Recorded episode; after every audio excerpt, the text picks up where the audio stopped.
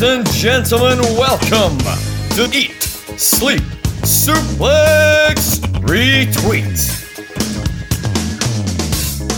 Hi, how's it going? Yep, yep, you guessed it. You're listening to ESSR and it's a feature show and it's WrestleMania 22, baby. Big time. I'm on my way to making it. Before we get into catalog of Sleep Suplex Retweet, go back to show one on Eddie Guerrero. Work all the way back up. We've now got Central with Ross McLeod, but if you can see past the host, it's a good show. You've got Quiz Showdown, you have Saturday Draft Live, you have all this great content in the network. So make sure you go and check it out and go and check out Peter Gabriel's back catalogue also. Um, but I need to, we're going to introduce my panel today. WrestleMania 22 is the discussion topic, and this is a man, he hasn't been 22 in some time, but he still looks like it. All right, this isn't an episode of Sex in the City. I'll call him Mr. Big. All right, it's Gary Kernan. How are you, Gary? Oh, David, you, you say all the nice things. yeah, I know. I know. This is actually this is the one time I mentioned it. It's my last feature show here, ladies and gentlemen. And Gary, I'm just so happy you could be here to share it with me. You're breaking my you're breaking my heart, Campbell, all Yeah. over again. I know, I know, but there are three other people here, less important, but we do need to introduce them. Um, first up, he's a man I described before the show as huffy, uh, complacent, and moany. Uh, he's up past his bedtime. It is Jack Graham. How are you? Very well, very well. I'd be tucked up in bed. I'd already be asleep for two hours by this point, but it's, it's WrestleMania 22. You said it yourself, Peter Gabriel's big time. One of my favourite matches of all time on this show, so I couldn't couldn't not stay up to speak about it. So I'm I'm glad to be here. we do need to clear the elephant in the room. Like the fans have been asking, the listeners' league has been asking, when do you actually go to bed? It would be about now. I'd be, I'd like so right. Let's let's talk about it. Right. So the football's on right now. Arsenal Liverpool. Right. The first half just Yeah. ended. I'd go up to bed and I'd watch Sky go in the second half. So I would finish about ten and I was like about half 10, 11 o'clock. So it's not it's not as early as some may think. You know. I just I just like being in bed. Fair, fair. Don't we all? Don't we all? Um, anyway, speaking of this, I don't know why I wrote this intro. a man whose schedule is more busy than Edge and Lita and Heat. It's Chris Murray. How are you, Chris?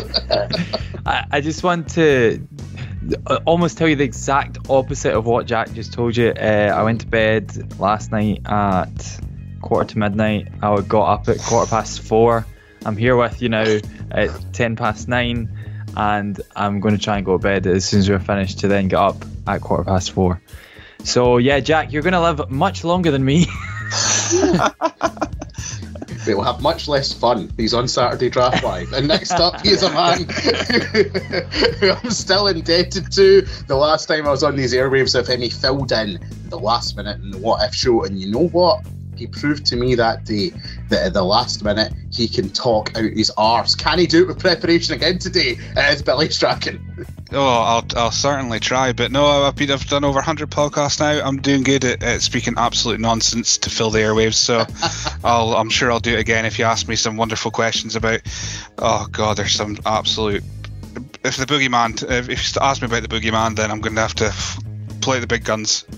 Well, listen, before we get into the main show, uh, Billy, and we will get to Boogeyman eventually, there is a match that I do have to bring up from the pre show.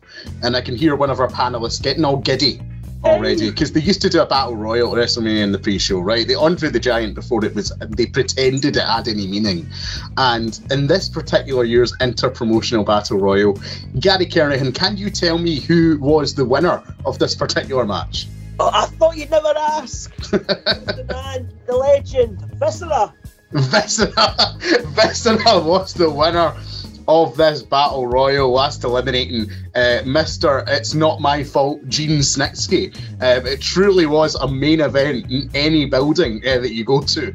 Uh, so if you want to check out all six minutes of glory that was Viscera's battle royal win at WrestleMania 22, check out the video. I think one thing, Jack, I'll actually come to you on this. The one major complaint I have about this show is that you didn't give any love to the young guns of MNM, who had really taken the tag team division by storm. They were stuck into that battle royal. Do you think they should have tried to find a wee a wee place for MNM in the main card? Oh, absolutely. I believe there's probably someone someone else in the show that could have booked them a, a really a really good place in, in WrestleMania's gone by. I love it. I love it. But we are going to get into the opening match of this show. Now, sometimes you want to put your workhorses out first for an instant classic.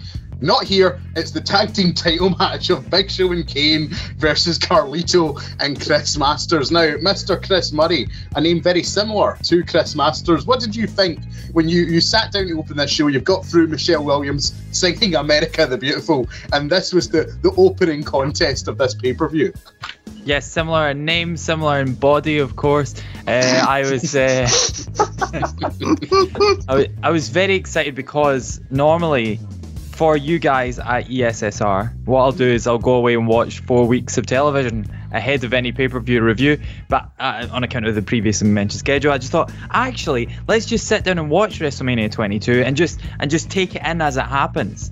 And uh, this was a great decision because as soon as it started, I was like, oh yeah, I forgot this is one of my favorite WrestleManias ever.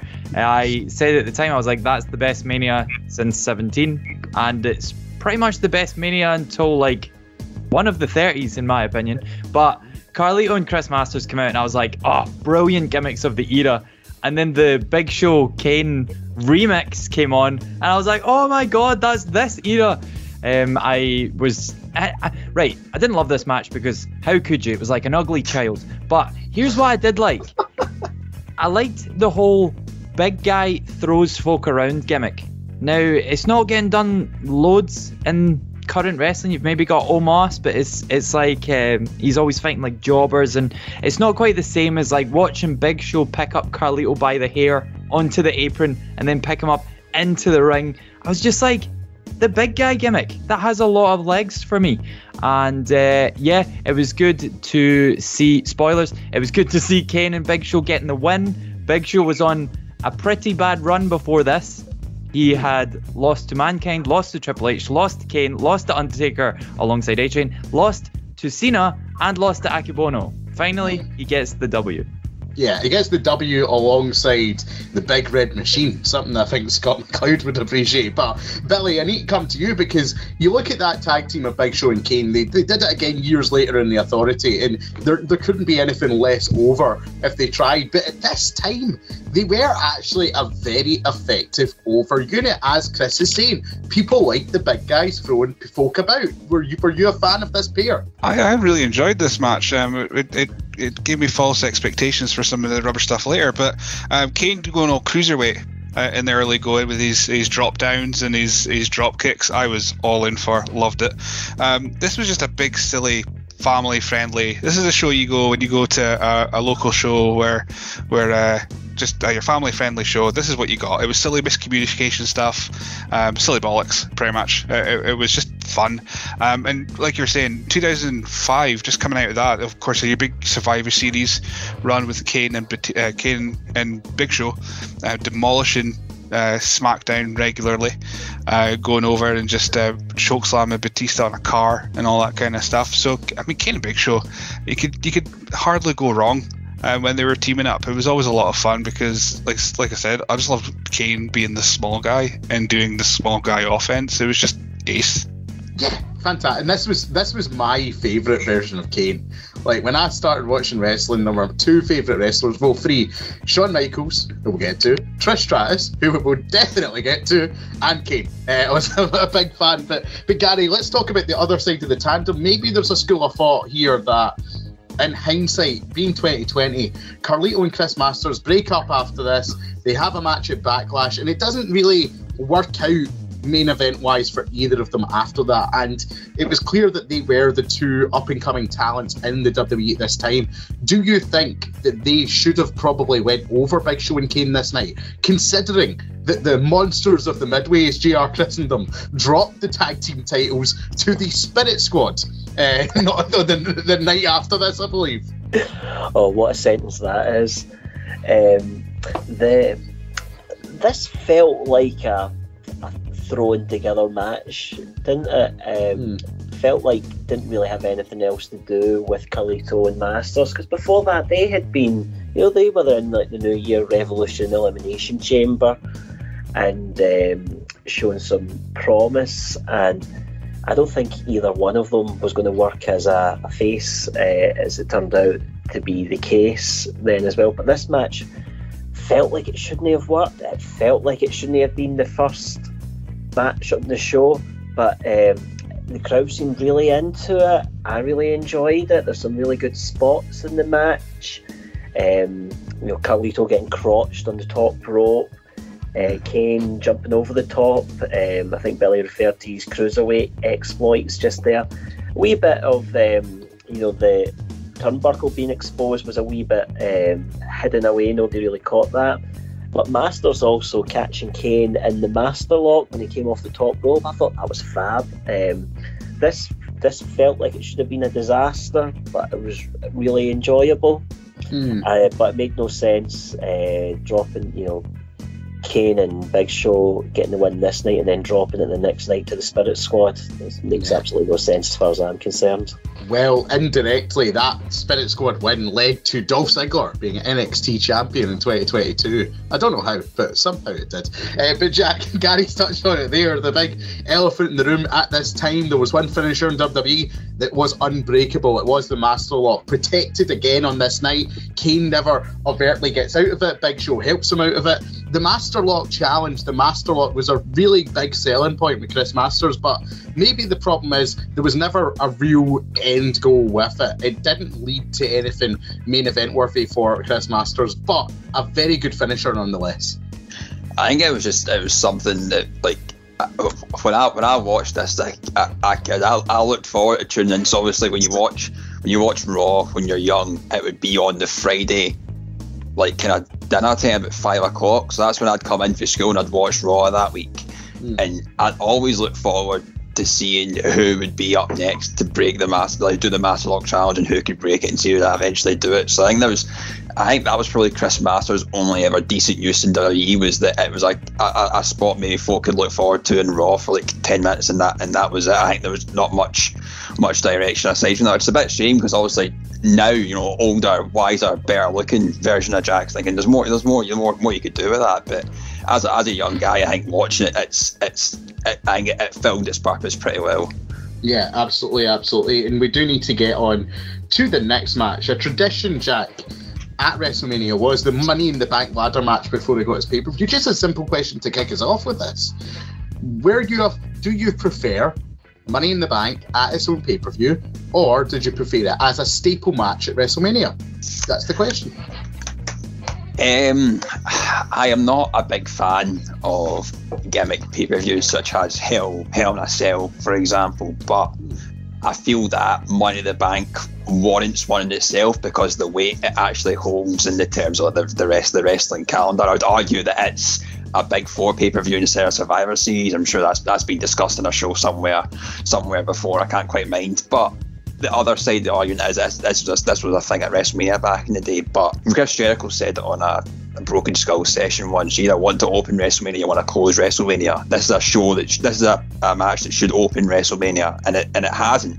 So I I always feel kind of what comes next after the first. I'm just a bit, eh. Unfortunately, it was this match, even though it was very good, it should have opened. Yeah, and Gary, it's a very peculiar bunch in this match. It's Rob Van Dam, Bobby Lashley, Finlay, Matt Hardy, Ric Flair, and Shelton Benjamin. There are definitely people who feel like they belong in this type of environment, but there are wrestlers who, let's just say, the ladder match isn't their forte. Yes, you wouldn't have really thought you'd seen Ric Flair and Finlay in a Money in the Bank match. I mean, like Jack, I miss Money in the Bank at WrestleMania. I I wrote down when I was watching this match, you know, I miss. I wrote down my notes, miss this.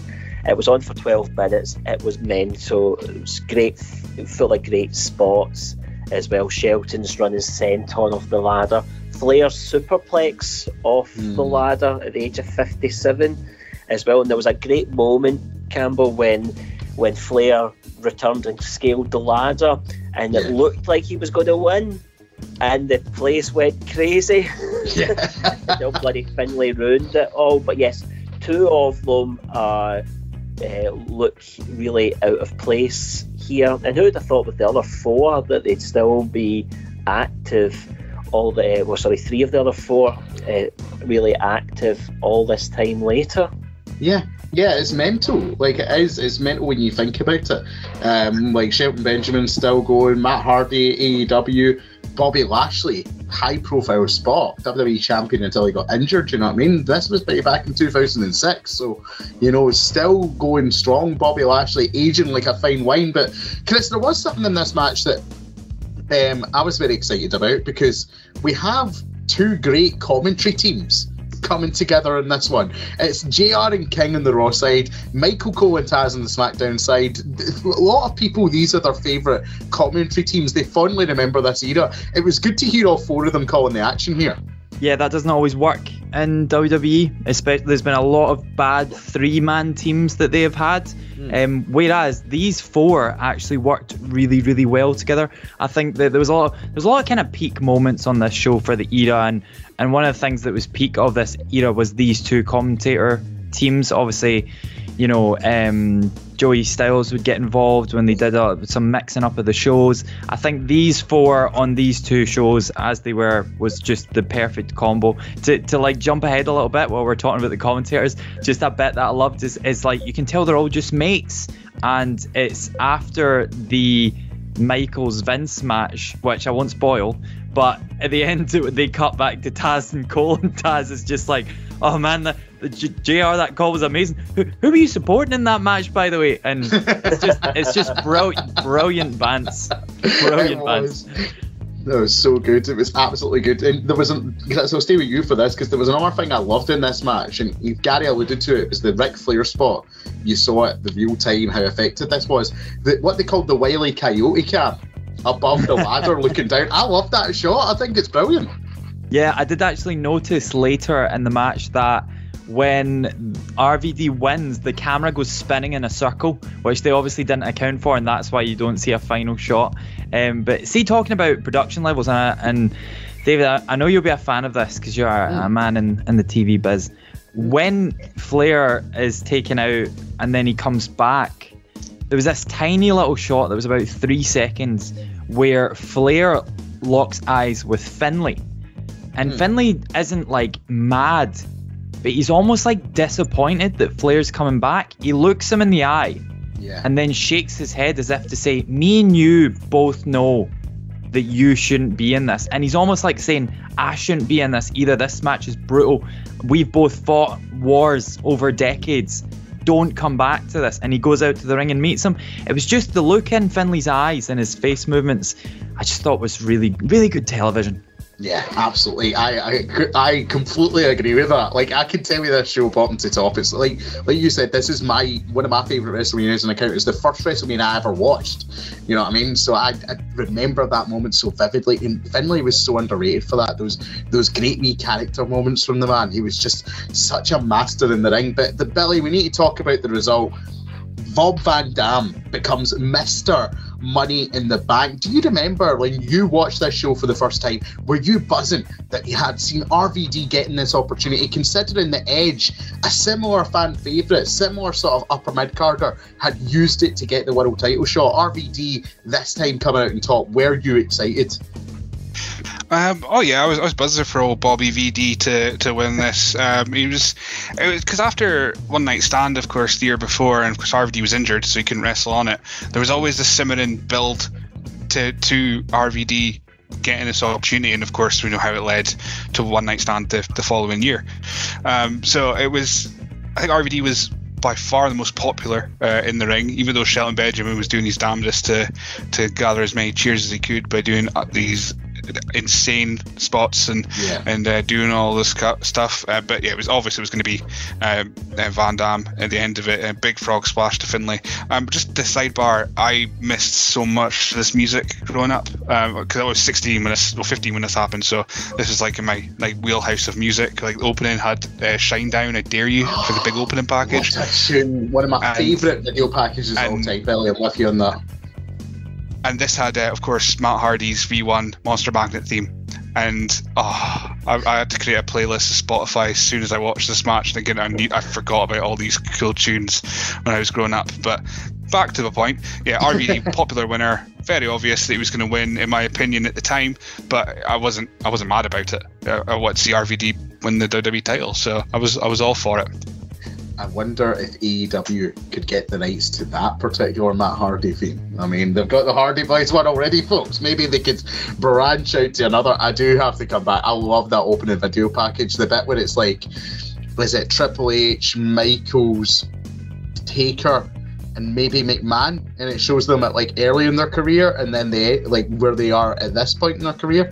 It's really cool, like just really really cool open video package. But we do need to get to the technical wrestling match on this show. And Bill, with Billy, I'll come back to you on this. We are talking, of course, about John Bradshaw Layfield uh, fighting for the United States Championship against someone. Uh, no, it's, it's versus Chris Benoit. Uh, obviously, with Benoit, there has to be an asterisk on everything we do when we analyse the performer because of the way uh, that his life ended. But focusing on sort of JBL at this point, say what you will about the man personally, that man knew how to get heat and pronouncing himself as the greatest technical wrestler in the world was just a really good way to rile up the smart fans of Chicago.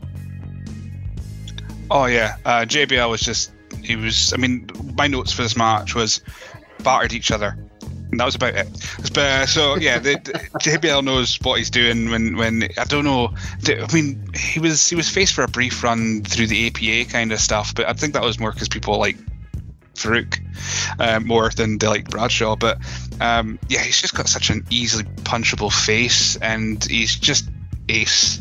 Uh, but the match itself, ah, they just they did a lot of Eddie Guerrero stuff, which I found really kind of uncomfortable to watch, and I was fairly uncomfortable when I started watching it because you know there's always like I say that asterisk next to Chris Benoit's name, and it's just it was it was there.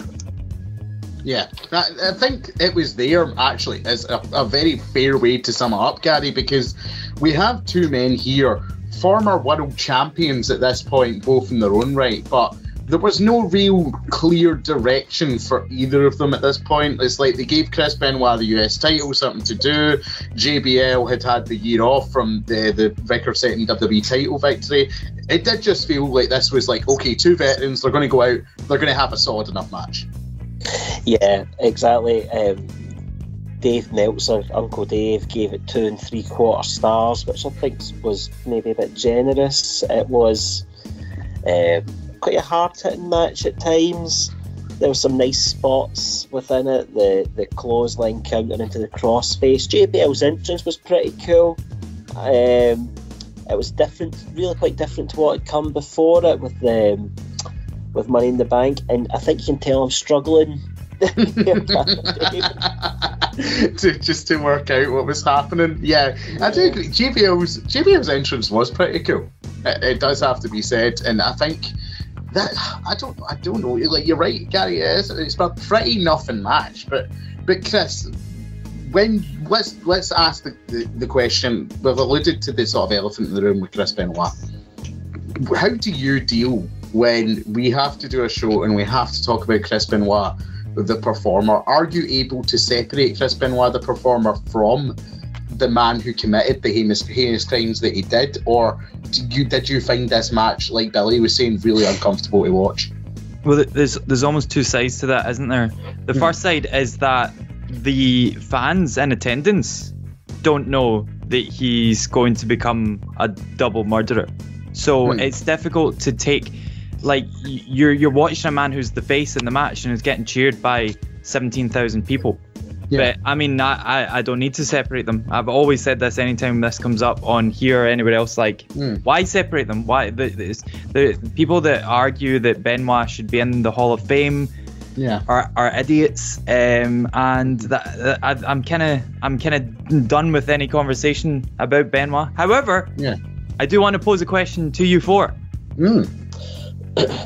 Now, as you know, I, I have a bad bad habit of um, picking up things on commentary and then spending a little bit too much time on it. So, JR it. says in this match, Chris Benoit is one of only five wrestlers to have won a match at WrestleMania by submission. I spent a really long time trying to find the answers, and I have three and no more. One of them Okay. being um, him, defeating Shawn Michaels and Triple H at WrestleMania 20. I've got Yep. Bret Bret Hart beating Steve Austin Yeah. uh, when Ken Shamrock stopped the match. I've got Bret Hart tapping out Bob Backlund, but that's still the same person. So actually, I've only got two. Does, does anyone ever remember? Like the only other matches I can think of came after, like John Cena and Triple H, John Cena, Shawn Michaels, Edge, Undertaker. I couldn't find any more that happened before this. Yeah. Did Tito Santana do it maybe? I- Um, I- I can't tell if that's the- Mars. like, I'm just trying to remember. Like, I vaguely remember what, like, reading an early WrestleMania match card and seeing Tito Santana wins by submission. Um, I'm going in. Did uh, Kurt, Kurt Angle not tap out Shawn Michaels the previous WrestleMania? he did. Oh, did he? did. Yeah, that's a good one, Gary. That's Right. A, I- We're already up to three. Anyway, I just very wanted to pose that question to you all. Um, Yeah. It's it's yeah it's a, it's a whole thing. Uh, I was like Jr would never lie, so now I need to know what the answer was. it's a good insight to the way that, that Chris Murray's brain works. But but Jack, this show featured many icons of the women's division um, at the time, and no more so than singing sensation Jillian Hall making her WrestleMania debut. Um, what, what do you think the, lasting legacy is of the career of Jillian Hall? Please give us your insightful thoughts into this remarkable woman. Um, I, I, I, I- don't know if I can actually add any more to what's already been said. To be honest, I think she was there. She she was in her cow cowgirl outfit. You know, it was it was it was good. It She was had good. a she had a growth bitten off her face by Boogeyman not long before this, I remember. And Of course, yeah. probably like the most exciting thing about Jillian Hall. She appeared in a Royal Rumble recently, um, and I enjoyed I enjoyed seeing her back. But yeah, not very exciting. This, I think, my friends, might not be the worst match on the show, but it certainly is the most boring. But fair play to each of you gentlemen. I still think we made this segment of the show rather entertaining. So well done. Pat in the back. Well done indeed. We are going to move on to more exciting things. Think I need to go to him. I need to go to him because we share the same favourite match of all time. So I am going to let Mr. Jack Graham kick us off with talking about this instant classic. Take it away, Jack. Oh, that's, see as soon as this this match over, and you get the the kind of it's it's, pro- it's probably probably one of the longest video packages I've seen for like a WrestleMania match, but like it's something I just don't get bored watching. Uh, it's just that you get you get hyped up, you know you know you're getting into this hardcore match with with Edge and Mick Foley. Oh, I love it.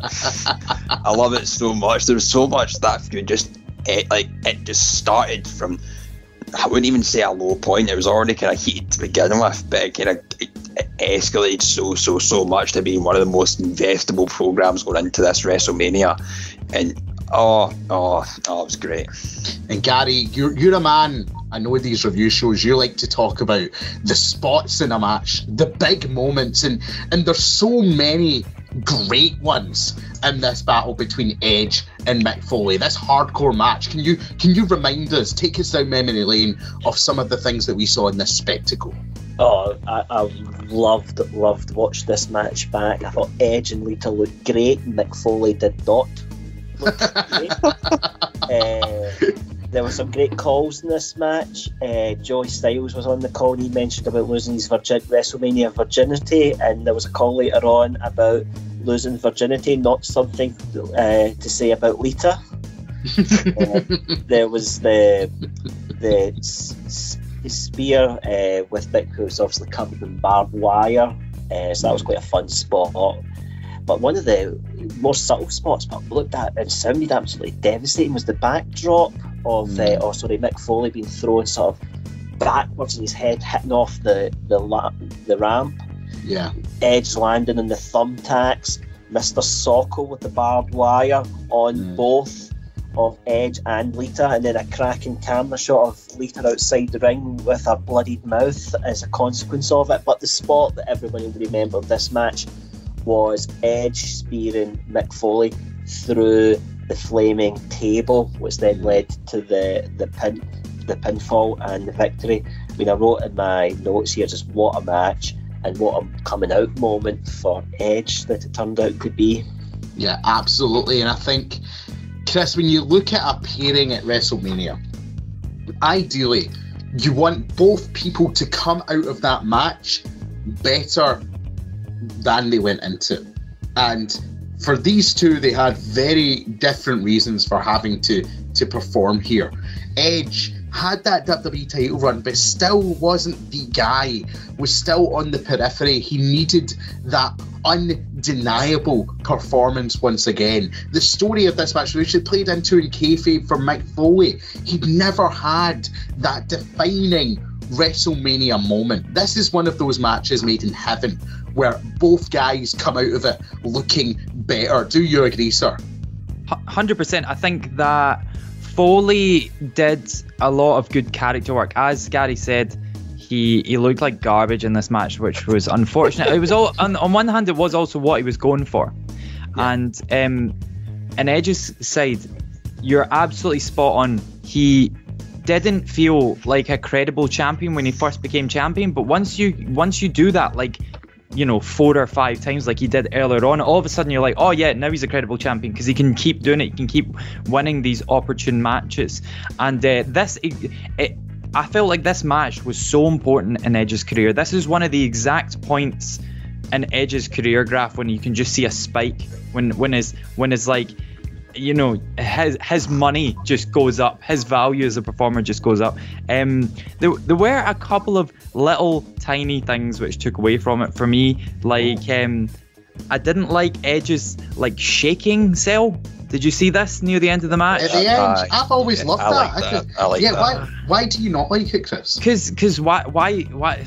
Surely, if you're having body convulsions, it wouldn't be limited just to the parts that you, you know, can easiest move. Why is he not convulsing from his his chest or or his legs? Why is he completely happy to walk? Um, and and, and um, as well as that, like I thought the bit with the barbed wire jacket thing, I don't think it looked great. I think Foley looked like crap, and then when they took the top shirt off to reveal the second shirt. uh, it was like Sting with the masks in TNA. Um, when they did that, it, I was like, oh, so was that it? But don't get me wrong, this this spot with the table and the lighter fluid and the flames, that will genuinely go down as one of the most iconic moments in WrestleMania history. And and to go back to my Chris Murray's gimmick of facial features, uh, if you watch Lita's face at the end of the match, it's it's not even like it's it's not worry it, it's not like fear. She has this look of pure horror when she sees like both people she's got foley's blood on her lip i think it is and she's just looking at the destruction in front of her. Uh, i was just like perfect. Um I, I didn't I didn't like though how when Foley got up from the table shot, he he pulls himself up on the barrier right in front of two young kids. And I was like, you absolute like you're a wrestler, aren't you? You just try to sell yourself. But yeah, I was like, point to anyone else. Point to an old man. Don't point to two kids. You'll scare them for life. Scarred for life, the young children in the front row. But Billy, we've talked about how Joey Styles took to the commentary desk uh, for this match. A, a two-pronged question here. Obviously, do you think that it was the right decision having the voice of ECW, Joey Styles, coming in for this hardcore match? And do you think that he was a bit hard done by not getting to call the full event, considering he was at that point in time the lead announcer on Monday Night Raw? Um, well, first off, I'm in good company because this is my favorite match of all time. Yes. So that's Good man. so Yes. I'm, I'm glad that I've got similar people that are that are thinking that. Um, Joey Styles, I I was an ECW guy. I wasn't I didn't watch ECW, so my first kind of proper Joey Styles and this was Raw. Uh, was actually One Night Stand, um, which I've already mentioned in this show. Uh, so I I prefer Joey in small doses because he sometimes got a bit too excitable, and sometimes that's fine. But if I had to hear "Oh my God" more than one time in, in a show, I would have wanted to ram something into my ears because it is so obnoxiously loud and irritating that once is enough. So I think I think he was he was he was fine on the three man booth. Um, um, but I'm quite glad he was kind of restricted just to one match on this show and it being his uh, forte, his his kind of specialty uh, on it. Um, that that that did me fine. But no, I, I, Joey Styles he wasn't for me. I, I, wasn't of the generation that grew up with him and loved his style. I, he, style. uh, but no, when when he when he came when he came around my time, he, he was just no. Small doses was nice. So one match was, was plenty. To be fair, he did use it in that that promo that he cut on Raw when he quit the Raw commentary booth uh, to defect to ECW um, a month or so later, probably, uh, when he was like, I wasn't good, I was told I wasn't good enough to call WrestleMania because I wasn't a storyteller like Jim Ross, who they'd fired, but shooting for the hip, Joey. Uh, I really did appreciate it. But uh, Jack, I'll give you just give you the chance. Anything else you want to about the legacy of this match here? Uh, I, I, I think I think for me, I think maybe for a lot of people who kind of grew up at least with my friends and watching this, this is the match that kind of defined, or maybe not not so much defined, but this was the kind of the match, the the the post-it note, the the stamp, the bit you can pinpoint when you kind of start to fall in love with wrestling. And this was this was it for me. This this this kind of set up a lot of things. It set up being Edge, my favorite wrestler of all time. It set up being my favorite match of all time. It's, it's led to so many things. It's led to the the benchmark of, of wrestling for me. Essentially, I think it's, it's like that for a lot of different people, and I think the the legacy of what they two have been able to weave with this is not, in, in 15 minutes is mm. nothing short of outstanding. Yeah, I, I, love it. And we do need to, I will come back to it because there's talk going on in the chat. Chris's question earlier, we have figured out that Bret Hart was correct. Gary was right on Kurt Angle tapping out Michaels, and I was correct, Gary you have found out on Tito Santana. I didn't just pull it from my arse, apparently. No, you know, the first ever WrestleMania match, the opening contest of WrestleMania 1, no less. Amazing.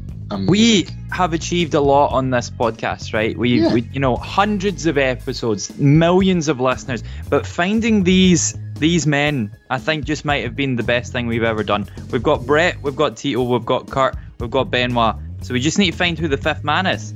Unless who's the, who's the fifth man? Someone, someone ask uh, the Weasel. Someone ask Bobby the Brain Heenan. He knows who the fifth man is. He's he's very. Unless, unless dare we say it, JR might have been wrong, which I'll be very sad about. But um, David, I, have a, I, have a, I actually have a, I actually have a question for you, which mm-hmm. I I didn't think of until minutes ago. Mm-hmm. But I just noticed that, of course, this mania was on 2nd of April 2006. Yeah.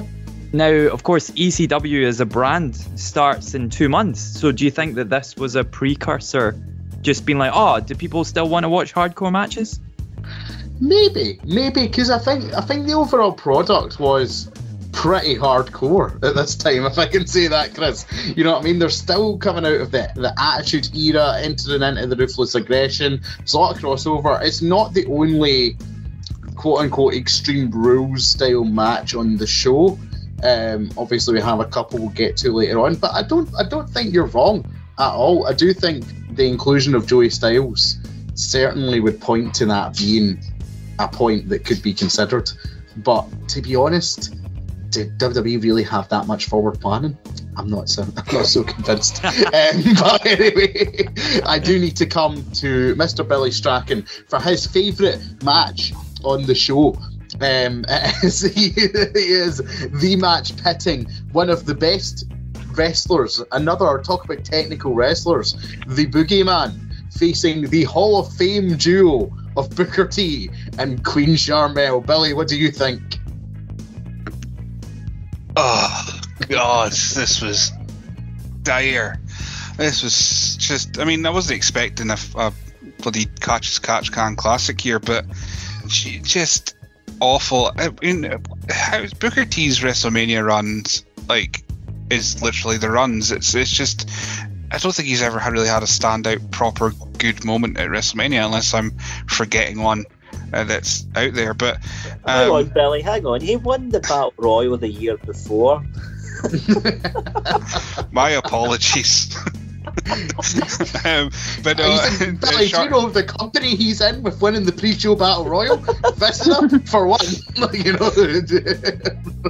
I, I, mean, I, I, take I take it all back. This this was this was just a blip in the road. But uh, no, uh, Sharmell obviously adding to our, our classic uh, runs of matches as well. Uh, of course, always the best. Um, no, this was just awful. I mean, nobody could save the boogeyman. Uh, this was just bad. So bad. I hated the worms. I hated the worms at the time.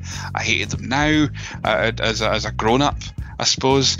Um, I just, it was just bad.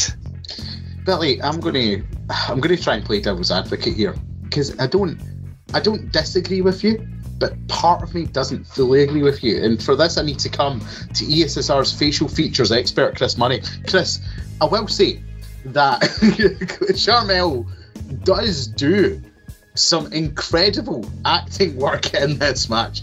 I fully believed that Sharmell was terrified, absolutely terrified of the boogeyman in this contest. I actually spent uh, this match like focusing solely on Sharmell to look for issues, and I have a few for you. Okay. Thing thing number one. Uh, why are all the freaks around here always drawn to you? She says to Booker T, insulting herself in the process. That's a great backstage segment, by the way. We're in Chicago, and you need some help. Brilliant stuff for Goldust. Brilliant stuff. Uh, Sharmell's top says Queen of Mean. I, uh, I, I, I, no, I can't have that. Um, she, has.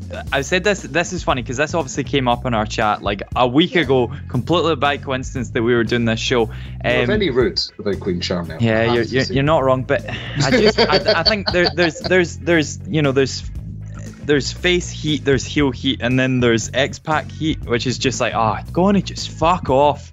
Um, and uh, yeah, Sharmell just get in a car, Mel, and just boost, please. Like I just wow. Wow, the facial features expert has, has sided against me.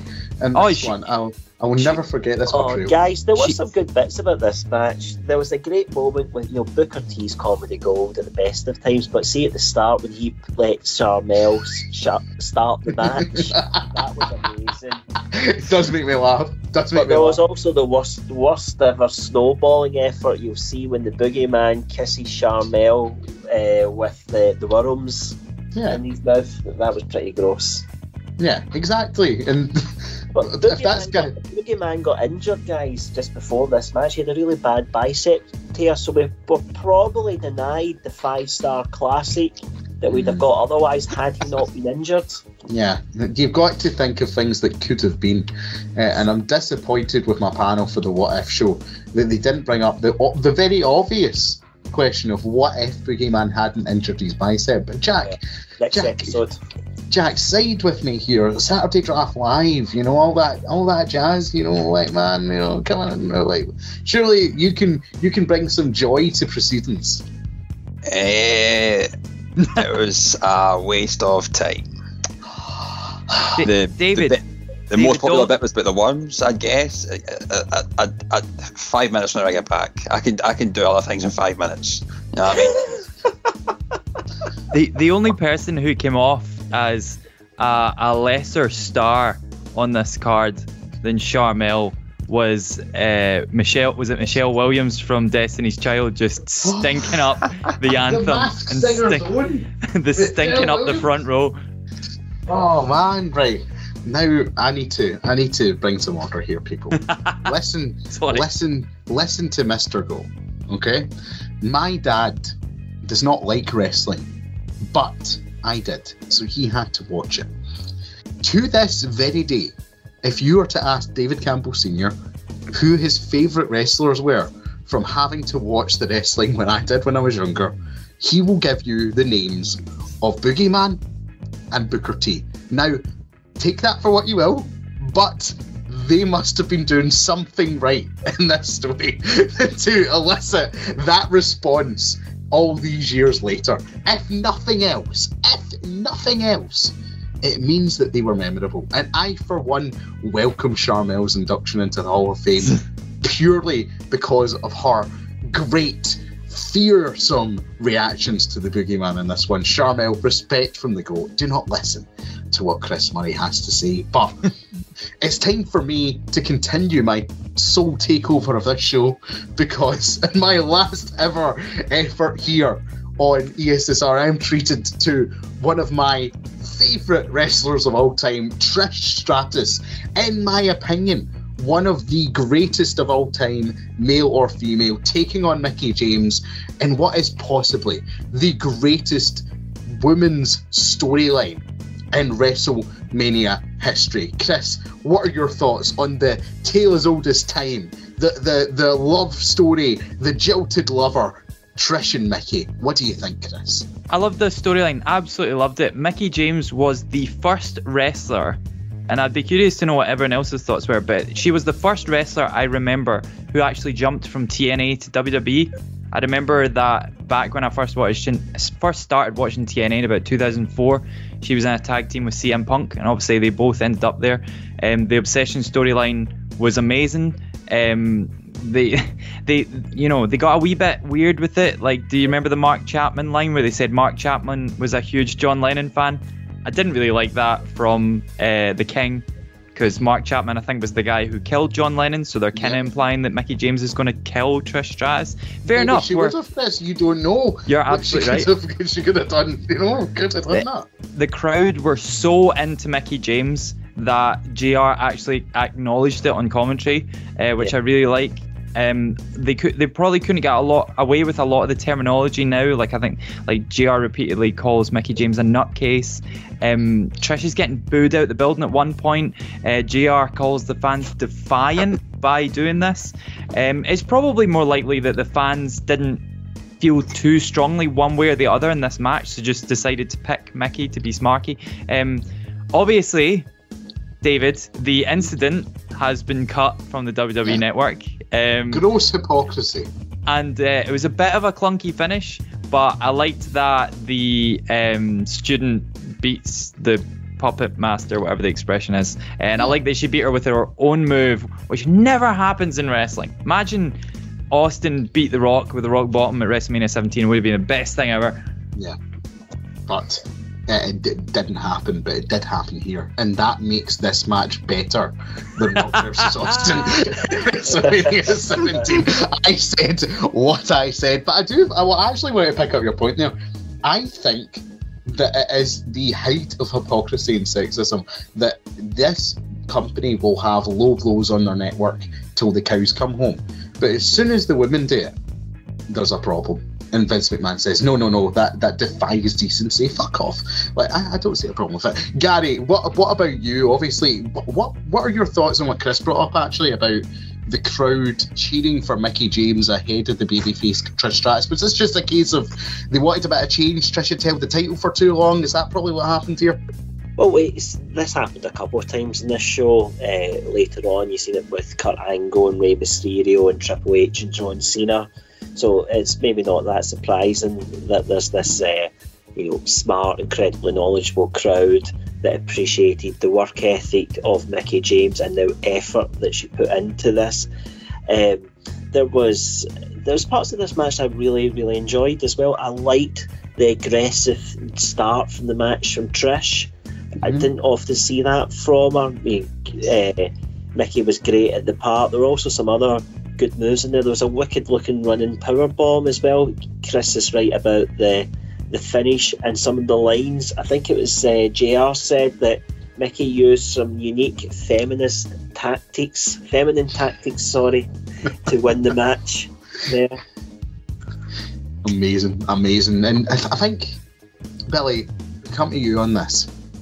When we look at this match, and when we look at what happened in the rest of 2006, are we going to look at this and say this was the end of a high point in the women's division until we got the women's evolution, revolution, whatever you want to call it, years later? Because you look at WrestleMania 23 and we go, I believe it's a, a lumberjack match, not for the title between Melina and Ashley after this, and we truly seem to have entered the divas era. Is this the is this the pinnacle of the, the women's era that of the, they built up that momentum that they built up during the Attitude era in this match? Um, a, a very good question, if if uh, I don't mind saying. Uh, it, yeah, this this I mean, I was taking the, this match as it was, just on this show. Um, I wasn't paying attention to what was going on about afterwards and, and beforehand, but um, this was definitely this was a wrestling match. This wasn't your divas match. So for what progressed and what came afterwards, yeah, I, I would agree with that. This was probably your peak of, of wrestling in the women's division because um, this was just this wasn't your your they do pretty things they bounce about a little bit they do all that kind of stuff they, they were just grabbing body parts wrapping them around ropes uh, battering each other they were brawling they were just this this was probably outside of course the the Edge Foley match. This is probably up there as one of my favorite matches of the night. Yeah. Uh, rewatching it again because it wasn't your prototypical women's match, and uh, yeah, I suppose it is. It was the peak because, like you're saying afterwards, it was it, we, we kind of got dragged into the divas era of things.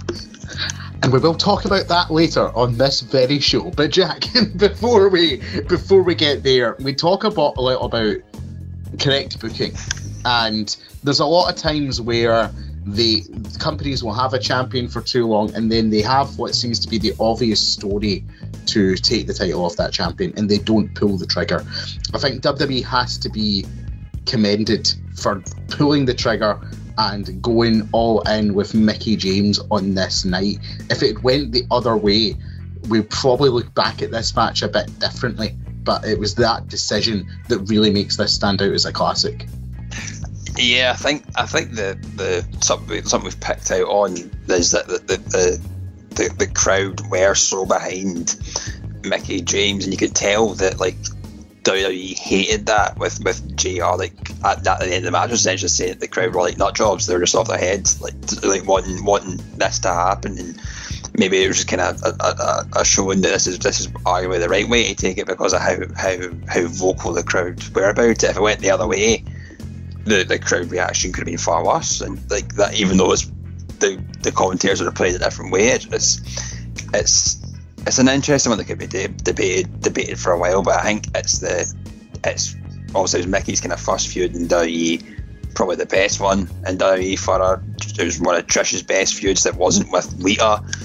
They they, they, they, they told everything that led up that six months before it to this point. I think was told perfectly in the match. And, hmm. and it was fantastic. Well done. Yeah, it was fantastic. Not a single insult of this match in sight. Truly, you guys have made this a great show for the goal. Yeah, gold stars to each of you. But Jack, next match, Undertaker goes 14 and 0 against Mark Henry. I want to put this to the entire panel. Actually, I just want to say this off the bat. I fucking hate casket matches. Can anyone defend them? No, no, no, no. No. I think they are the most boring, pedantic stipulation in wrestling history. I don't fully understand the mechanics of it. Like, how fully does the lid have to be shut? Does your opponent need to be incapacitated? If I shut it for a second and they push it open, has the match ended? You know what I mean? Like, I just don't get it. I don't like it, and I never have, and I think the positioning looks clunky. But, Jack, as a storyline for The Undertaker, taking in Henry, this has probably got to rank lower down the pecking order than some others. It's just something I just didn't care about in the slightest, slightest at all. There's, there's, there's nothing that you can put hang with A2 together that's ever going to be appealing in the in the slightest. It's just it's uh, it's not for me. It doesn't it doesn't just when you put the two names together, just something something about it just doesn't strike you as this is going to be a classic. And we were um, proved right at the end of the day. It was shit. Mm, yeah, and uh, to be fair, Chris, like you're a guy who does like to do like some looking back into it, and you do have a, a good memory for this stuff. Like Mark Henry's promo work leading up to this was not bad at all in terms of trying to sell the match. Like he had the funeral for the streak in the lead up to it. He did seem like a threat. This was almost like we're verging on Hall of Pain Henry here uh, with his personality at this point. But something about these two, Undertaker and big guys, just never seems to click, does it? Yeah, I mean, you go back to the very early parts of his career, and that was his whole thing. It was like put the big guy against Undertaker, Undertaker overcomes him. But this is actually one of the better, like the match. I, I never realized until you said it. I hate casket matches as well. Everything you said, I was like, yeah, every single bit of that's right. But the good, the thing that really stands out about this match is how great Mark Henry is. Something mm. that I liked about him around this time, and it would go on in the Hall of Pain, Pain era, is that Mark Henry's very believable like he never ran away from any of his opponents. But he's a heel; he should be running away, and he actually proves this by the the actual Undertaker walking down the ramp towards him and climbing in the ring. He just stands there. Yes, there's a slight look of trepidation on his face as Undertaker comes in, but Mark Henry trusts himself. He's like, if I just stand here, Undertaker can't beat me. And then Undertaker, the dafty, turns his back on him, and Mark Henry rightfully batters him. I really, really like that. Um, like that. This is why when Mark Henry eventually gets the world title, I don't know how long after this that is was in all like 2012 or something like that. 11, I want to say, Chris, 11. to be pedantic. No, I don't I- know if I'm right, but I think it's 11. pedantry you get pedantry points for me and that's a good thing um I, I like it, it was he was always very believable like when he he, he had the uh, bit with Batista just before this and that's why Batista's out injured it was really really good he he looked great in losing I think although the the the, the pinfall thing did hurt him a little bit Yeah, absolutely. And Billy, like a lot of points that Chris brings up there about Mark Henry's career and going forward and stuff like that. But Undertaker, after this match, seemed to have hit after hit after hit after hit. Were there signs in this contest that Taker was potentially entering the best wrestling portion of his career? No, because it was a casket match. casket match is right. But um, so it, it was, yeah, it was again, it was one of those. Nah, it was a match, but um, like like you just pointed out, my, my one note I have on here: Henry pins Taker like a right Wally, and I think that made made Mark Henry look like a big stupid idiot uh, in the whole the whole scheme of things. Not that it ruined an already bad match, but um, the most disappointing thing about this, and because I I was expecting to to hear some good tunes about wigs getting split, was uh, on the WWE Network. We got some generic ass music, and I was like, ah, oh well, that's that's uh, taking the wind out of my sails before the match has even started. And afterwards, my ship sunk because the match was pretty poor. It's pretty, pretty poor. But a true barometer of how poor a match is or how great it is is how many memorable moments Gary Kernan has noted down to bring up on our review. Gary, were there any Oh. good moments for this one? Uh, there were maybe two. There was the the suicide dive over the top rope and Mhm. Taker clearing the casket. Uh, That's good. That's good. there was that one. There was also one that could have went horrendously wrong. If it's the sort of thing if somebody suggested it to you, hey, you lie in the middle rope, and then I'm going to jump over you between the top rope and the middle rope, and I'll go in and land in the casket. You'd be like, bullshit. Am I going to sit there and let you do that? But that was a moment that done, and Henry found himself stood in the casket for the first time. It was. Uh, I think this match was a step back for the Undertaker after facing Orton the year before, and I think it was just the wrong time for Mark Henry to be in such a feature spot at Mania. And it was, yeah, it was a bit of a damp squid as far as I was concerned. Yeah, yeah, not the highlight of the show, but we are getting on to, to bigger and better things, Gary, because it's the it's the the great match between Shawn Michaels and, and Vince McMahon, and I personally think this is not Shawn Michaels' best WrestleMania match. It's Vince McMahon's best match ever.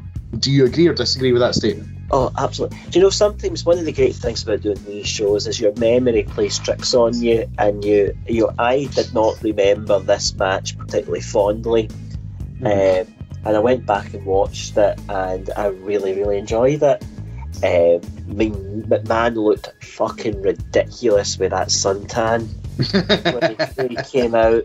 And the match, this match went long, was was a long time, 18 minutes it went for, but then you all the other bits going around it, which obviously had some impact later on in the show here. Um, Meltzer Scoots uh, scored at three and a half stars. It had loads of gaga during it. We had the, the Spirit Squad appearing, JR's called those damn cheerleaders. um, he also had another great call in this match. I thought Chris you'd have appreciated this one that, that about uh, McMahon's going to hell and he can't wait to get there so he can take over. and we had That's really good.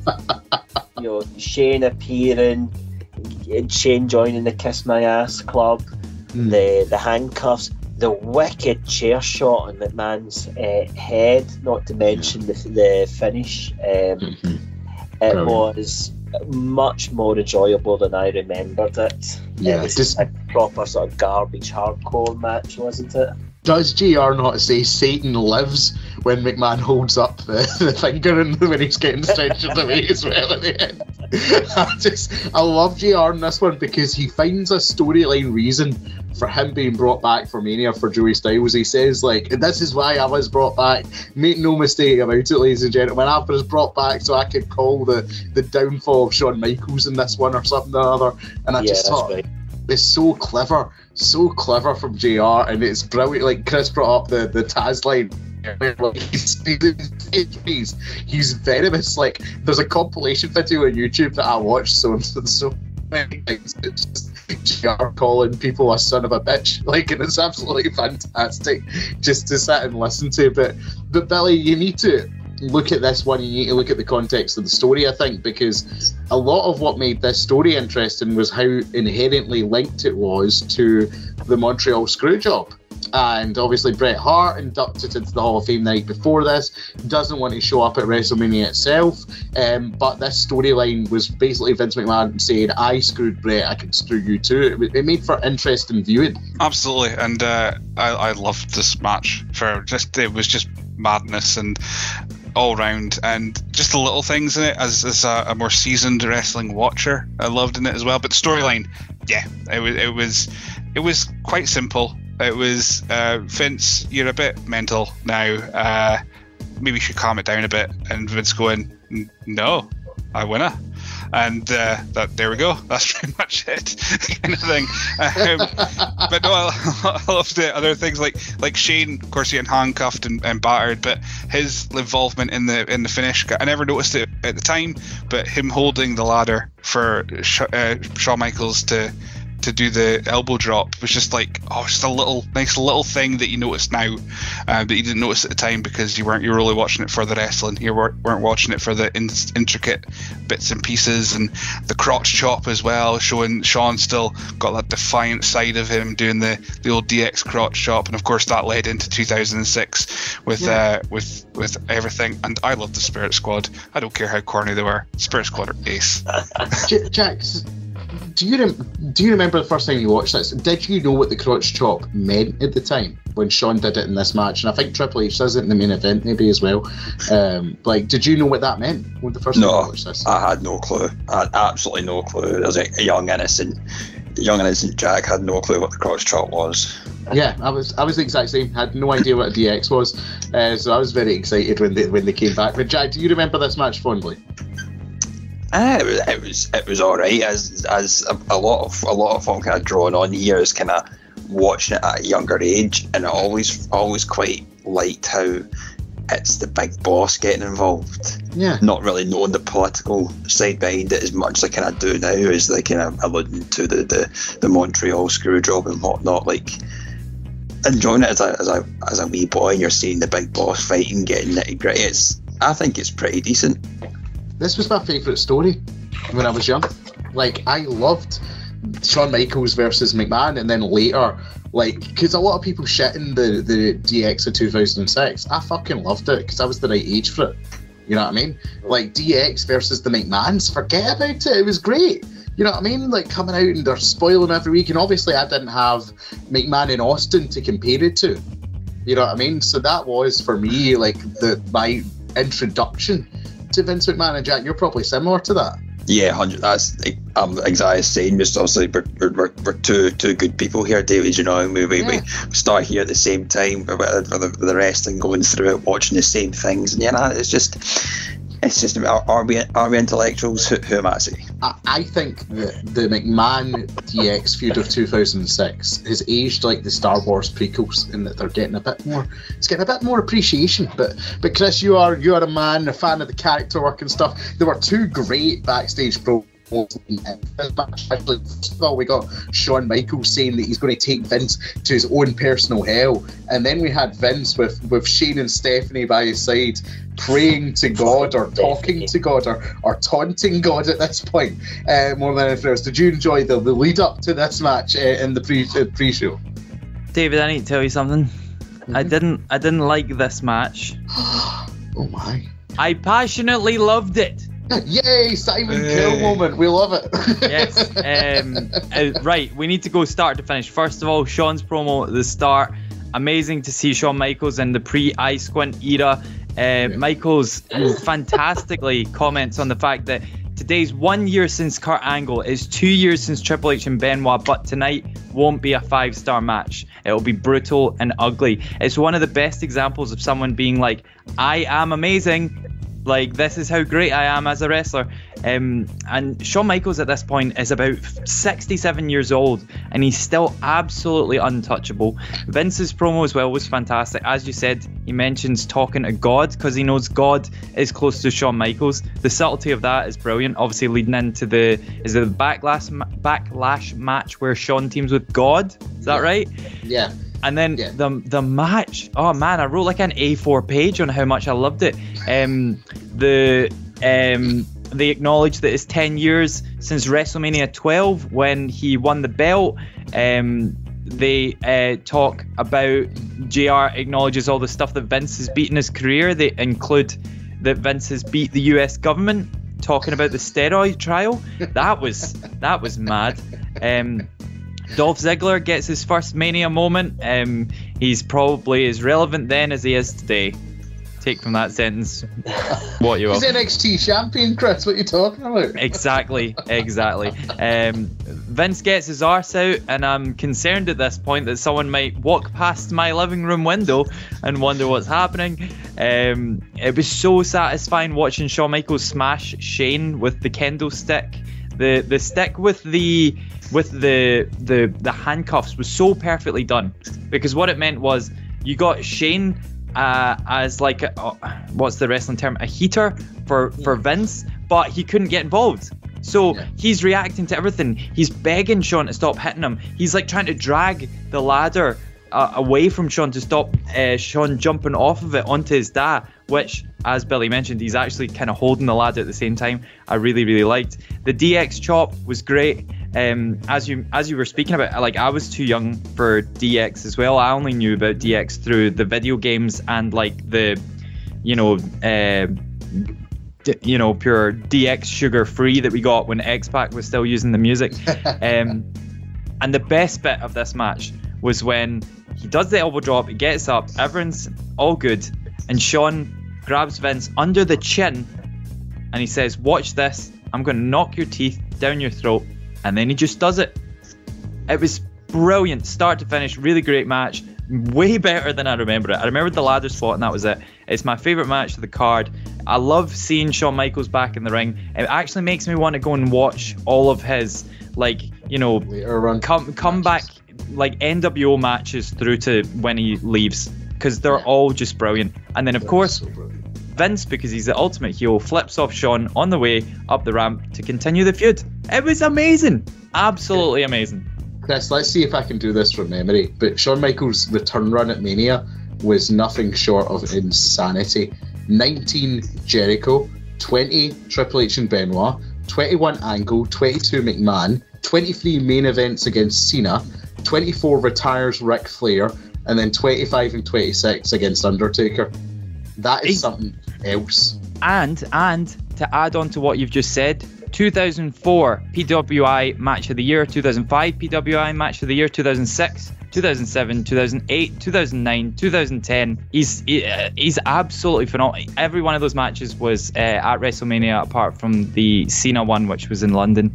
Um, he's uh, we we are so lucky that because there's sort of eras of wrestling fans, isn't there? There's the Yeah. era that is you know your your your Hogans and your Warriors.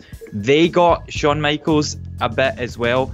New generation got a whole heap of Shawn Michaels, and we as the sort of later era wrestling fans we got a brilliant period of Shawn Michaels as well. Like, we're, best. ah, we're absolutely blessed. the best period of Shawn Michaels, in my humble opinion. Uh, before we move on, he does. Shawn Michaels says a great line in the My Rise mode of WWE 2K22, where he says, "I don't see eye to eye with many people these days." I thought that was hilarious. it, made me, it made me laugh so much. But we do need to see who's coming out the side. R E Y Mysterio six one nine, all that jazz. Billy, you said that it made you uncomfortable earlier the allusions to Eddie Guerrero in the JBL Chris Benoit match. How did you feel about the Rey Mysterio storyline at WrestleMania 22? Oh, he got booed and rightly so. Um, I could not be arsed with this whole Eddie exploitation stuff. It was just, it was a bit thick. It was, they laid it on. I, I, I didn't mind it, it. You know, I didn't mind the actual in-ring content. In-ring content, loved it. Enjoyed that. But I find I love Rey Mysterio as a wrestler. But God, if you give him a microphone, I just switch off. He's so boring to for me speaking and so it feels so insincere as well when he speaks and i don't know if it's because it's a second language or whatnot i don't know i just i, I don't enjoy him speaking don't speak wrestle I, that, keep it that way Billy Um, Strachan channeling anyway. Gwen Stefani there. right that has to be said. yeah and that I- i mean it, it didn't start off well when the that POD entrance was awful as well. It was so awkward and rubbish and it kept going on and on and on. And i was thinking i remember this being quite a short match. They could have cut out quite a lot of that bollocks to start off with so you can have his his big eagle uh, headdress which looked like he was he was keeping it on by a hope and a prayer because he, his neck was not moving the whole time. Um, I've really went off topic. I've just had a wee rant about Rey Mysterio. Um, I liked Orton's Yeah. Golden Shower entrance, if that makes a difference. But Billy hates Rey Mysterio. Gary, what I- say you? no, Billy, Billy, you've made your point. You hate Rey Mysterio. That is what you said, Gary. So, can we have a minute just to laugh at Golden Shower entrance? I mean, I mean, this match, um, I remember uh, being disappointed, not in the quality of what they did, but the, the quantity, because this match was was much much shorter than it was intended to be. I mean, it was a banger for the nine minutes they were out there. The time was really cut, um, but it was stacked with some really good good action on it. You know, the double German suplex looked wicked at hurricanrana uh, the top rope. Fans wanted Kurt to win, although they popped for Mysterio when he did win. Mhm. Yeah, yeah, absolutely. And I don't know. I, I think I have a different opinion to to Billy on it. I I think that there is an element of exploitation with WWE, but also at the same time, Vicky was involved here. Chavo was in the company. Rey Mysterio was Eddie's friend, as was Benoit. You'd like to think if if they had a problem with it or thought Eddie would have had a problem with it, they would have spoken up. I don't know, Jack. Am I am I being too overly trying to look at this in a, a nice way, or is there something in that? Um, I don't know. I think I, I, I, I probably tend to agree with you that I don't think they would have done it so soon without the blessing. I guess. I think uh, that's that's how I kind of look at it. I, I kind of agree with what everyone, well, not not what everyone said, but this this this match to me shows why I kind of hate smart ass crowds. Hmm. There was there was uh, like Rey, Rey was getting booed out the building at some point, and for like for like no, no there was. I don't I don't know what the end goal was at trying to trying to get something going with that, knowing what what it meant in the greater sense outside of wrestling. I, I don't know. I, I think I think the crowd were in poor taste for this one, and I think it kind of severed what could have been a an already great moment. Could have been better in, in my head. Yeah, Chris, what do you think about Jack's point there? I yeah, I, I'm with everything he said. I, I don't like I, I don't know if I'm like a pure mentally a five year old wrestling fan, but I don't like when people boo faces. They're they're there to be cheered. I guess that means they're not doing good enough work to earn your cheer. Hmm. But like this this match was was special for a couple of reasons. I thought this was like one of the highlights of the era of SmackDown that it came from, like Randy Orton, Kurt Angle, Rey Mysterio fighting each other. That feels quite special. I think. I thought the POD absolutely destroyed Rey Mysterio's entrance, which did not help him at all. Um, the I d- just to get all technical on you, but I think one of the guitars wasn't plugged in, so it just sounded like the tune was coming through on the bass guitar, and uh, Rey Mysterio takes forever to get to the top of the stage and then back down the stage. I was just like. Yeah. Oh, get on with it. Um, yeah, I I think I made my most notes on the entrances. Uh, Kurt Angle had some great pyro. Uh, Randy, of course, had his shower, as you mentioned. Um, there's a couple of good spots, but the issue is, is triple threat matches are difficult because you can only wrestle one person at once. Um, it, it was good to see the old Randy Orton where he had facial expressions and cared about things. Um, he doesn't he doesn't really do that very much now. Uh, there was a beautiful RKO where Kurt Angle kicks out on like 2.99999. Um, I really liked. Um, I also didn't realize that Rey Mysterio here is 31, and it feels like he's been wrestling for about 20 years at this point. Because obviously he came from WCW, he Yeah. was in WWE for a good while. But yeah, 31, and uh, of course the absolute highlight of this match. Dominic Mysterio alert in the crowd. Yay! Yeah, future WrestleMania uh, competitor in his own right, Dominic Mysterio. You know, that's it's mental when you think about that. Uh, the amount of people who've been front row for these events, and then all of a sudden they, they show up on the card themselves. It truly is uh, magical stuff. Speaking of magical stuff, the the We've talked a lot about JBL and Boogeyman and who could lay claim to be the best technical wrestler on this specific card. But Gary, I'll let you talk about this Matt Classic and just tell us some of the great the great spots in the Playboy pillow fight between Torrie Wilson and Candice Michelle. Well, I was hoping you were going to ask this, Mr. Goat. I was really hoping you were going to ask this. There was a, a cracking snap suplex at one point in the match by Okay. uh, by Torrie onto Candice as well. Uh, a backdrop onto the bed was then led to the mattress being tripped over, and then everybody's favourite bins up and down top of a mattress Yeah. as well. We had the dog stinky face as well. We had some scissoring Jesus. in the match. Jesus Christ. Well, yeah. Um, JR, another great call from him when he said this is not a bra and panties match. However, we have no issues with the ladies making it a bra and panties match. I think it's fair to say that uh, you get quite a juxtaposition in this match, with juxtaposition in the match with uh, what we've seen earlier for the women's championship in this match, and it's maybe a measure of how far women's wrestling has come Mhm. um, and this Playboy with the Playboy pillow fight being condemned to history. Yeah, listen, I'm not going to make his comment on this any further, I don't think, than that. Like, I think Gary's broke the match down for us. Really, all there is to say is the point I brought up earlier. This is where WWE wanted to, to take their women's di- the division ideally. You know, get the, the the association with Playboy, get some money in, get the, the hot women who aren't particularly good wrestlers, but you know will sell calendars. You know that was essentially what they wanted. And no offense to, to Hall of Famer Torrie Wilson and Candice Michelle, because Torrie Wilson was was always good for what she wanted to do. Always tried her best in the storylines. We've talked about the storyline her Da and stuff. Like obviously not not one of the, the greatest storylines in wrestling history, but perhaps a very memorable one in SmackDown. And Candice Michelle did improve as time went on. It had a nice, decently women's title run.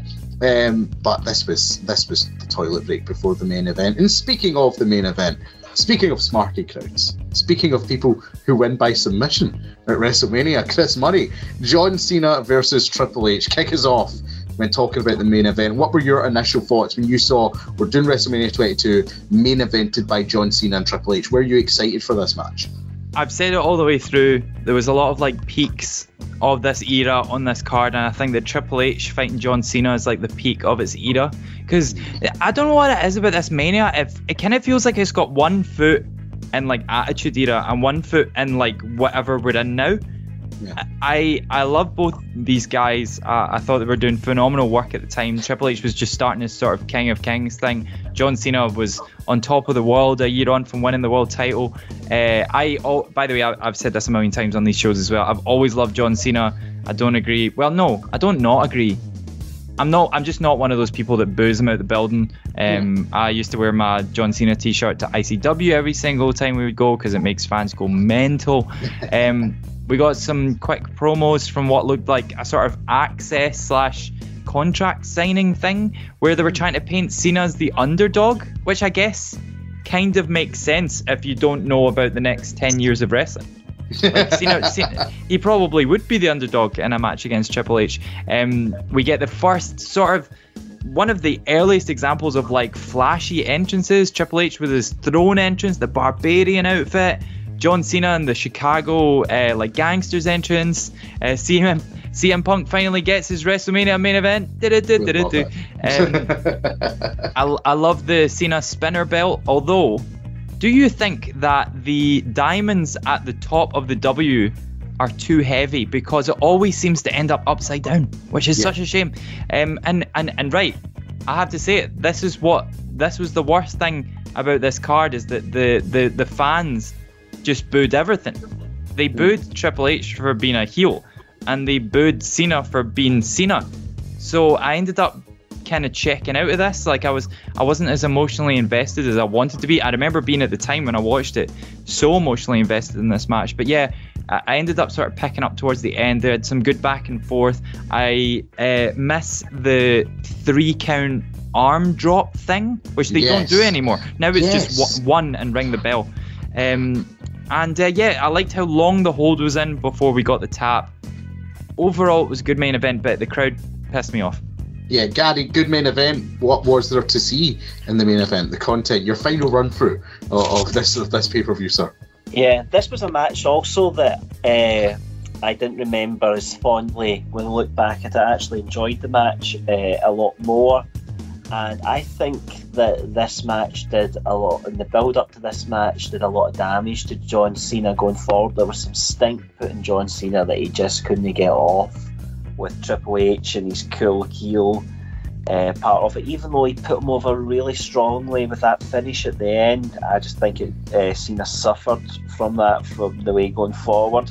Some good false finishes throughout the match, particularly the sledgehammer shot there. Um, the submission finish, uh, the STFU, which I don't think Cena should have ever been using. I don't think he was particularly good at doing it.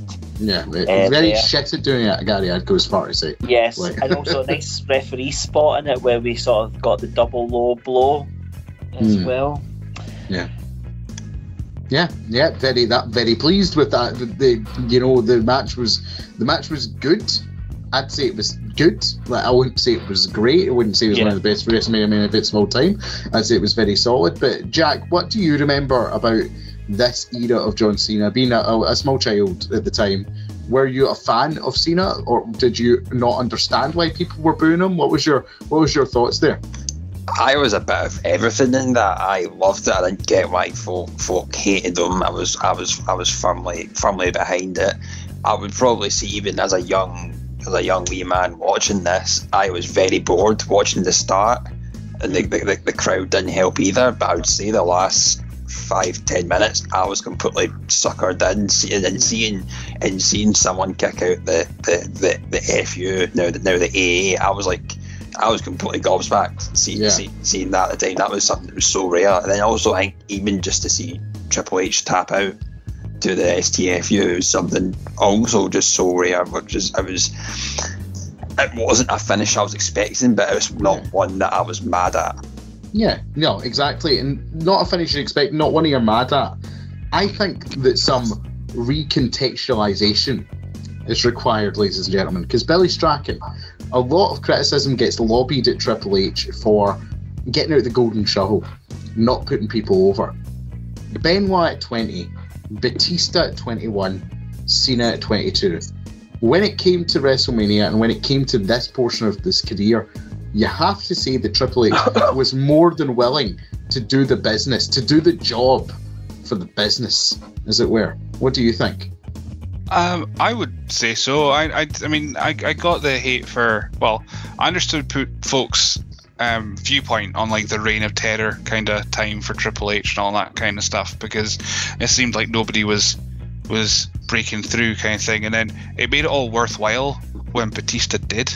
You know, it, it's like he, he made Batista uh, and on that night in that whole story. This isn't the WrestleMania we're talking about. So, um, but when it comes to the John Cena one, mm, he, yeah, he he did he did do the job. He did lose when the time ultimately required it to to happen. Um, I just I'm, I'm kind of agreeing with. I mean, match itself. I'm kind of agreeing with, with, with you guys. I kind of checked out during it, and it was just. I think because the whole build up was pretty much. Triple H did not do a good job with the build up. He pretty much called Cena a rubbish wrestler. So why am I going to be interested in watching it? Yeah. Why am I, why am I going to? Be, and now, now it makes Triple H look worse because he lost to a bad wrestler. So now he looks like an idiot because he lost to someone he believes is to be a, a crap wrestler. So Yeah. then he's he's crap. Um, what I, one positive I will say out of all this though, that as we mentioned, I know uh, that like you guys like the minutia, the little bits and pieces. I liked during the STFU and the like just before the finish STFU that Cena grabbed Triple H's uh, right arm underneath, and so it kind of caught a little bit of torque, and I mean he couldn't, couldn't drag himself over to the ropes either. I just I loved that a little bit, but no, I'm right. I'm the same with you guys. I kind of just checked out with this one, and Yeah, Yeah. I'll be. I don't think Triple H's style suits WrestleMania main events. It's too long a show for Triple H to come out and do his wrestling. You know what I mean? Slow start, methodical pace. I don't think a wrestler like Triple H or Randy Orton necessarily suits that at the end of a very long show. Some food for thought to leave you guys with here so to ponder over. Leave your thoughts in the Eat Sleep Suplex Retreat community page. Do not advertise your Twitch or. Uh, Nobody Or your- cares about your Twitch. or your I wrestling shows. I hate, or your I hate or you stream from it. I, or your wrestling shows in Govan, because no one wants to see competitors from Drumline. Uh, but anyway, we will give our ratings on the show. So, Billy, what would you rate this show out of five? ah, a ten. no, no, there um, Thank no. you for that. yeah, absolutely a ten. It's, it's it's your last time. This whole show is a ten. Rest big time's a ten. It's all tens. 10, big time, love it. Chris Money, out of five. I think I'm actually going to go four. I think this WrestleMania sits really high for me. What was the WrestleMania? I know this is completely different. What was the WrestleMania where Charlotte fought Asuka? 34? So I, oh, Yeah. when I finished 34, because I was a bit disappointed in the main event, I remember thinking at the time, I think this is the best WrestleMania I've watched since 22. This is a top three Mania all time for me. We we we had came on from the Attitude era of like flashy matches but poor wrestling, whereas now we're getting slightly less flashier matches, but the wrestling is so much better. And look up and down this card, look how many great gimmicks there were. Like just actual fully fledged gimmicks, wrestlers who cared about things and had personalities. You had the the raving racist in John Bradshaw Layfield. You had the, the ultimate opportunist in Edge. You had the hardcore icon Maniac and Mick Foley. You had stuff like the Boogeyman, Mickie James, Undertaker, all the way up and down this card. There was just fantastic gimmicks going on. They wouldn't be able to maintain this later. And look at us now. We have two gimmicks. We have heels who have, you know, really egocentric characters. And then we've got faces who are bad heels. Like that's it. There's no characters anymore. And this card just had so many perfect ones on it. So yeah, I rate I rate this really highly. I really enjoyed watching it back. It was an absolute delight. I bet you 21 and 23 aren't as good as this. Jack Graham, what do you say? Um, I guess I'm maybe going to be a bit more of a cynic, even though it's got one of my, my favourite matches on it. I'm going to say a three. Three. Oh, Okay. I think as as as good as this this some of the some of the stuff is on it as Edge, Mick Foley is and whatnot. The, the, there's a really good WrestleMania theme. as as well. There is f- for a WrestleMania. I think there was far too much dross in this. I don't think there's enough uh, enough to sustain a good to something.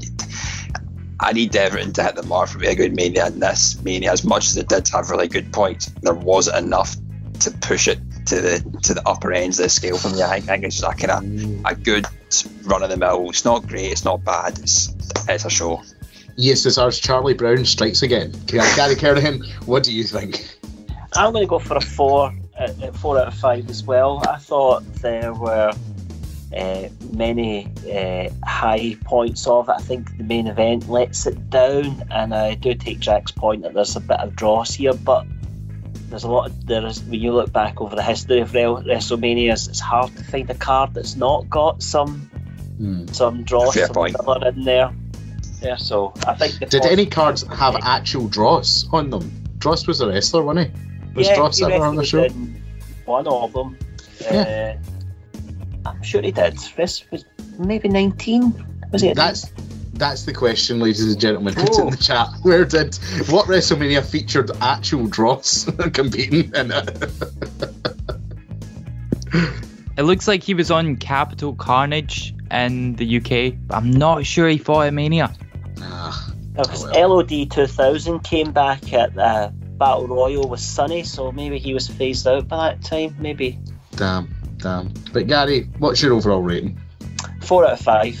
Four out of five. I'll go also four out of five, which means with Billy's ten. I would like to Jack's say three, sorry. I'd like to say four. I would go four as well. Um, I got a bit No. too excited by the big time. Billy, Billy, you've said 10, previous have said 4, and Jack said 3. That gives us 25. Average out between the five of us, it means it's a 5 out of 5 show, which makes me very happy uh, to end.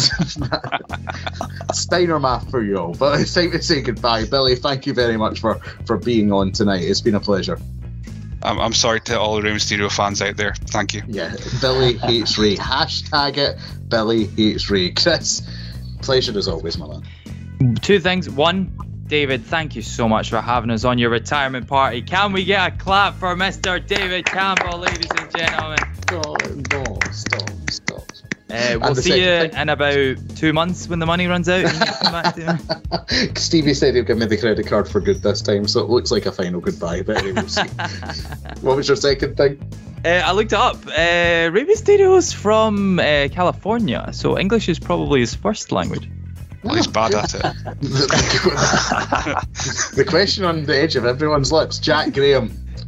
Always, always a pleasure, my man. Always a pleasure. Uh, thank you, thank you. We've, we've got we've got too used to doing this over the past year of of ESSR and Sunny Draft Live, and I, I will say it's been my pleasure to do these do these shows with you. And I, I look forward to the day after WrestleMania, and I can unfriend you on Facebook. Oh, I'm sure it has been a pleasure for you, and I will say you're welcome. Hey, Gary, Gary, this is not goodbye, merely farewell until the next time you call me round to your house. You know, we'll see see you.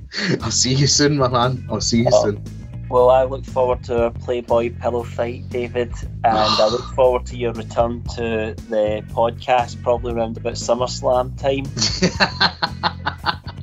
Am I that predictable? No. He's away. He's away to get his hip done, like Undertaker. Like, yeah, I've just lost my smile. Um, but it's um,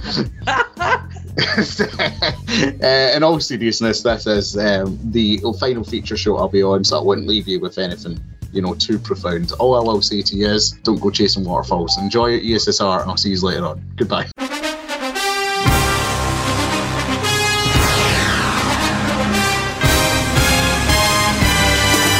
Hello, I am Jack Graham, I am Scott McLeod. And I'm David Hockney. And you can catch us hosting one of the greatest shows in the history of podcasts, Saturday Draft Live. You can tune in every Saturday to find out who on the ESSR has the best chance of winning the current season of our fantasy draft. As always, you can catch Saturday Draft Live on all good podcasting platforms.